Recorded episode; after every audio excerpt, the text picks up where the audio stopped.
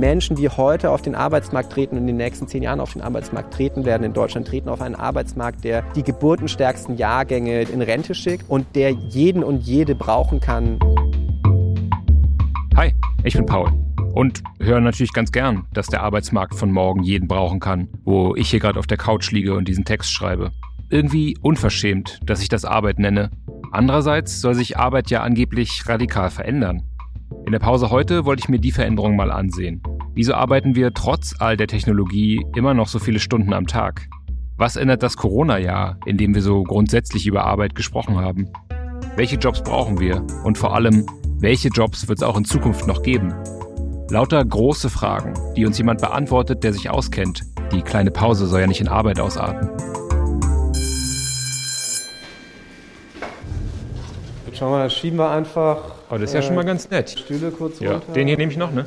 Ja, genau. Kein schlechtes Büro. Ja, meins ist da nebenan, das ist noch ein bisschen schöner. Das ich mir, weil ich hier so viel bin, habe ich mir das so gemütlich gemacht.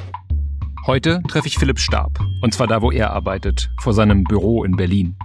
Philipp ist Soziologe und mit 37 schon Professor. An der Humboldt-Uni beschäftigt er sich und seine Studierenden mit der Zukunft der Arbeit. Bei Zukunft und Arbeit muss ich natürlich reflexhaft an die vielen Prognosen denken, laut denen Maschinen uns die Arbeit abnehmen und damit auch die Arbeitsplätze. Mit der Assoziation habe ich mir bei Philipp aber erstmal eine blutige Nase geholt.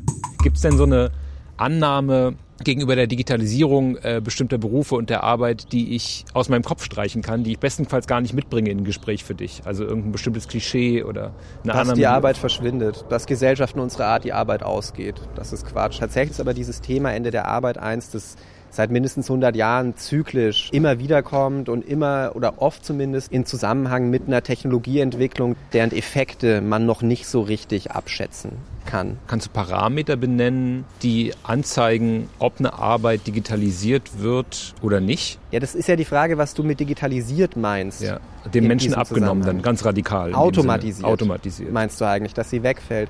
Also erstmal ist es ja so, dass weil eine Tätigkeit automatisiert wird, wird ja nicht gleich ein Beruf oder eine eine, einen Arbeitsplatz wegrationalisiert. Das schönste Beispiel, das in dieser ganzen Diskussion immer wieder gebracht wird und es eben auch wirklich gut ist, ist, ähm, es gibt diese Zeit, als die Geldautomaten eingeführt worden, worden sind. Und bevor Geldautomaten eingeführt worden, war das Ausgeben von Geld in Banken irgendwie 80 Prozent oder so, also der, der größte Anteil jedenfalls der Tätigkeit von Beschäftigten in Banken. Also wurden Bankautomaten eingeführt und man ist davon ausgegangen, gerechtfertigterweise, dass jetzt irgendwie ein Großteil der Beschäftigten in Banken ihren Job verliert. Was ist passiert? Die Bankenbranche ist, was die Beschäftigten angeht, in den Folgejahren nach der Einführung von Geldautomaten massiv hat die Massivbeschäftigung aufgebaut, nicht verloren. Und es sind zum Teil dieselben Leute gewesen, die halt in diesem Betrieb dann etwas anderes gemacht haben. Und mhm. genau so läuft es in aller Regel, wenn du einzelne Arbeitsschritte automatisierst. Und natürlich gibt es Automationslösungen für in naher Zukunft für relativ viele einzelne Arbeitsschritte.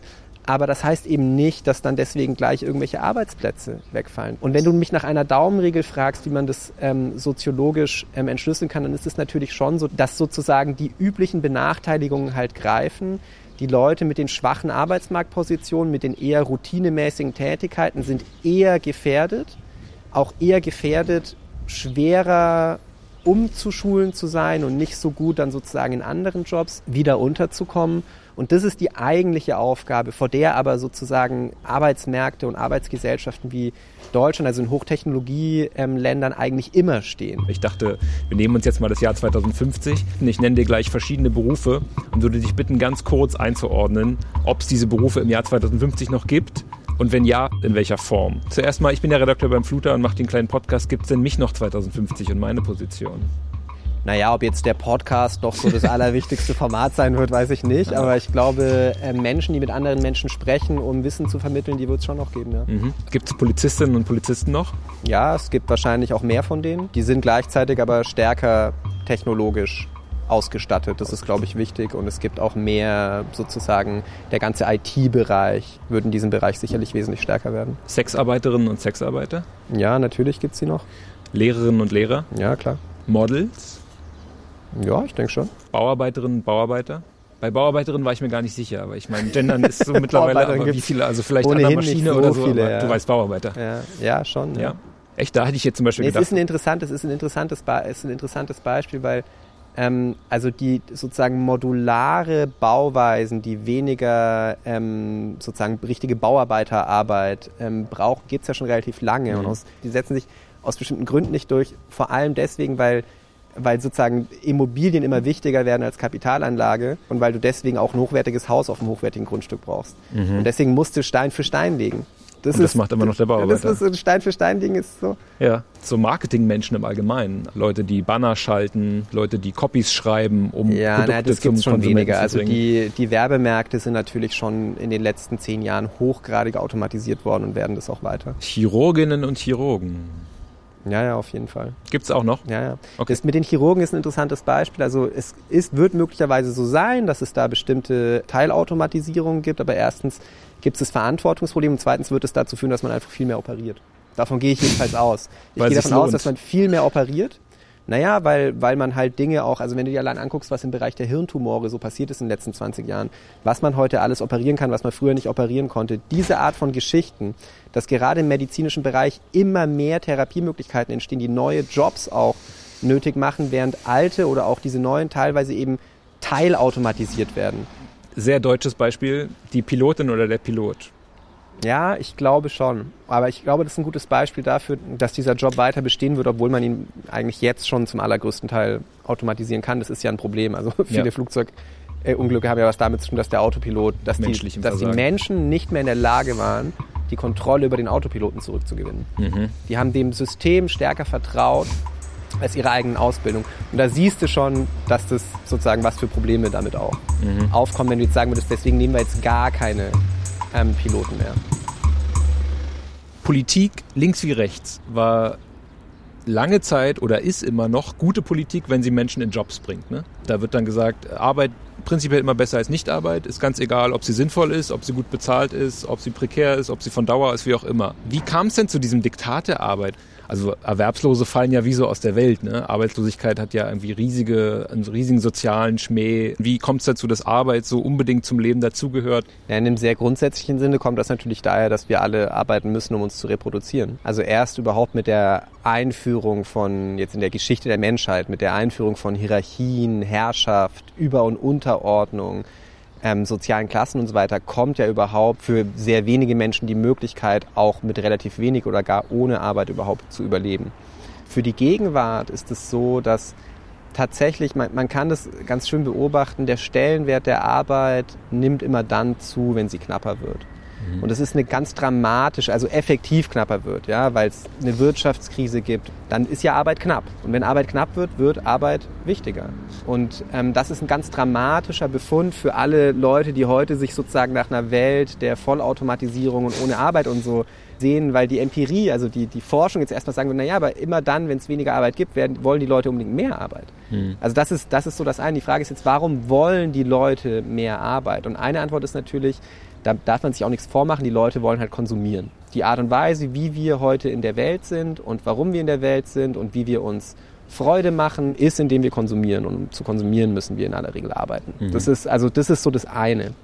Das andere ist aber, dass die Arbeit natürlich auch sozusagen einen gewissermaßen intrinsischen Wert für sich hat, der darin besteht, dass sie den Leuten Sinn innerhalb ihres Lebens vermittelt. Wenn es dann immer um Wertschätzung oder Anerkennung für Jobs geht, habe ich mich gefragt, woran liegt denn das, dass Jobs strukturell ungleich behandelt oder ungleich wertgeschätzt werden. Also man könnte ja prinzipiell auch sagen, okay, jeder hat einen Job, da ist ja dann so normalerweise 40 Stunden die Woche und alle kriegen dasselbe Geld und alle kriegen auch die gleiche Anerkennung, äh, wie auch immer man die dann messen mag. Ne? Also wie hat sich denn so ausdifferenziert, dass, weiß ich nicht, der Gehirnchirurg jetzt angesehener ist als die Frau, die meine Milch über die Kasse zieht?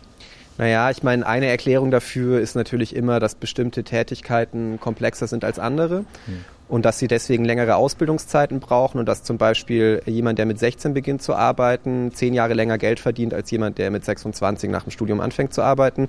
So geht das natürlich nicht auf, auf der Basis der schon eklatanten Einkommensungleichheiten, die wir ähm, auf einem Arbeitsmarkt wie in Deutschland haben. Was ich glaube, ist schon, dass es für die Leute wichtig ist, bestimmte Ideen von Statushierarchien zu haben. Ich gehöre nicht zu den Leuten, die ernsthaft behaupten würden, es ist unwichtig, dass man bestimmte Tätigkeiten, die zum Beispiel mit großer Verantwortung verbunden sind, ein Arzt, ein Pilot, aber auch ein Busfahrer, Mhm. Ja, ist auch nicht so viel anders als ein Pilot, wenn man drüber nachdenkt. Er verdient aber wesentlich ja, nur zwölf Kilometer ne? tiefer, ja. Ja, genau. Dass man sozusagen denen auch eine gewisse Anerkennung zollt. Es ist schon auch so, dass sozusagen, wenn man über das Problem der Anerkennung auf Arbeitsmärkten wie unserem nachdenkt und in Gesellschaften wie unserem, dass das ich habe ja selber viel geforscht, zum Beispiel im, im Bereich Alten- und Krankenpflege und so. Ne?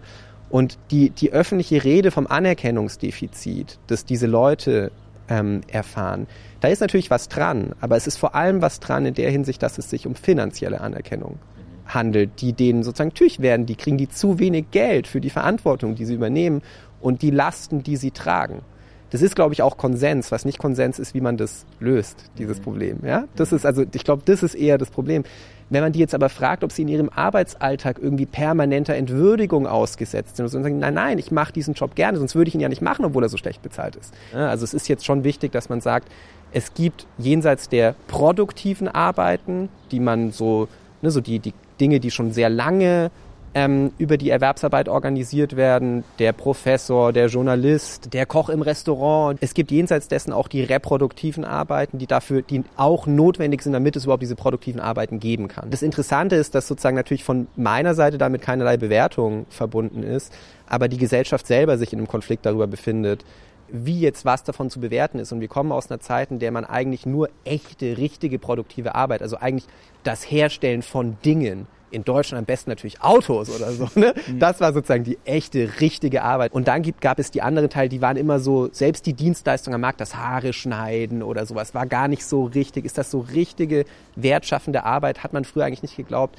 Diese Perspektive hat sich natürlich ganz, ganz stark verändert. Schlicht und einfach durch die Tatsache, dass wir eben in den letzten 50 Jahren oder eher 70 Jahren von einer Industriegesellschaft, die fast die Hälfte ihrer Beschäftigten im Industriesektor hatte eine Zeit lang, mhm. zu einer Dienstleistungsgesellschaft geworden sind, der über zwei Drittel der Beschäftigten im Dienstleistungssektor arbeiten, dann kann man nicht mehr behaupten, das ist nichts wert. Du hast gerade schon die reproduktiven Tätigkeiten ausgeführt. Über die wurde ja im letzten Jahr durch die Corona-Pandemie auch wesentlich gesprochen. Ne? Eben zum Beispiel dadurch, dass es eine neue Wertschätzung gab, wie zum Beispiel die angesprochene Mitarbeiterin im Supermarkt oder für Pflegeberufe, für die man sich dann auf den Balkon stellte und einige Wochen klatschte. Da hat ein verändertes Sprechen zumindest erstmal eingesetzt mit der Pandemie. Wie nachhaltig meinst du, ist die Veränderung? Wir haben erkannt, es gibt einen tatsächlich sehr großen Teil von Beschäftigten in unserer Gesellschaft, auf die können wir nicht verzichten und für die müssen wir öffentliche Verantwortung übernehmen. Und das, ich glaube, das zu bestimmt, also das sozusagen, wir merken das in der Krise. Das ist das, was passiert ist. Und wenn du jetzt fragst, wie nachhaltig ist das, dann bin ich selber gespannt. Aber ich glaube schon, dass es eigentlich sozusagen ein Moment ist, in dem wir die Infrastrukturabhängigkeit unserer Gesellschaft erkannt haben, nach einer ungefähr 30, 40-jährigen Phase, in der man diese Infrastrukturabhängigkeit eigentlich geleugnet hat. Wenn du jetzt, deine Kinder sind noch ein ganz bisschen entfernt vom Berufseinstieg, wenn es irgendwann mal in die Richtung einbiegt, äh, was würdest du denen so grundsätzlich raten beim Ergreifen eines Jobs? Und ist überhaupt Zukunftssicherheit, nach der wir ja fragen, in der Folge ein guter, ein guter Begleiter, ein guter Maßstab für die Jobwahl? Die beste Voraussetzung für eine, ähm, eine gute berufliche Entwicklung ist natürlich eine verhältnismäßig hohe Bildung, Bildung eine, was in der Regel aber in vielen Bereichen zumindest das Gleiche bedeutet wie eine hohe Flexibilität hinsichtlich dessen, was man kann und ein hohes Selbstvertrauen in das, was man kann. Das muss nicht akademisch grundiert sein, aber das, also Selbstbewusstsein, die eigenen Fähigkeiten. Also es kann ja sein, dass man das weitermacht, was man jetzt macht, weil es einem auch Spaß macht und so. Aber es kann ja auch sein, dass man noch mal was anderes will und wenn man sich das dann zutraut, ist die beste Voraussetzung dafür, dass das dann auch gelingt. Mhm. Und die, die Menschen, die heute auf den Arbeitsmarkt treten und in den nächsten zehn Jahren auf den Arbeitsmarkt treten werden in Deutschland, treten auf einen Arbeitsmarkt, der die geburtenstärksten Jahrgänge, die es in diesem Land in der Nachkriegszeit gegeben hat, in Rente schickt und der jeden und jede brauchen kann, mindestens wenn die irgendeine Art von Qualifikation, die sie sozusagen für eine komplexe, relativ komplexe Tätigkeit qualifiziert haben. Philipp, erstmal vielen Dank fürs Gespräch. Das war es jetzt von mir soweit. Was kann von dir aus gern für immer Pause machen? Ich glaube jetzt im Sinne unseres Gesprächs, die Diskussion, ähm, dass uns die Arbeit ausgeht, die kann jetzt erstmal längere Zeit Pause machen. Das war meine Pause mit Philipp Stab. Bevor er in den nächsten Zoom-Call musste, konnte er uns also noch beruhigen. Arbeit, sagt Philipp, wird es weiter geben. Vermutlich sogar mehr davon weil die geburtenstarken Jahrgänge unserer Eltern in Rente gehen und weil Maschinen uns zwar Arbeit abnehmen, aber auch neue Tätigkeiten schaffen. Im Vorteil wird sein, wer sich diesen neuen Tätigkeiten anpassen kann und öfter mal was Neues probiert. Im Vorteil ist auch, wer gut ausgebildet ist und wer weiß, was er kann. Große Frage, kleine Pause ist ein Podcast vom Fluter, dem Jugendmagazin der Bundeszentrale für politische Bildung.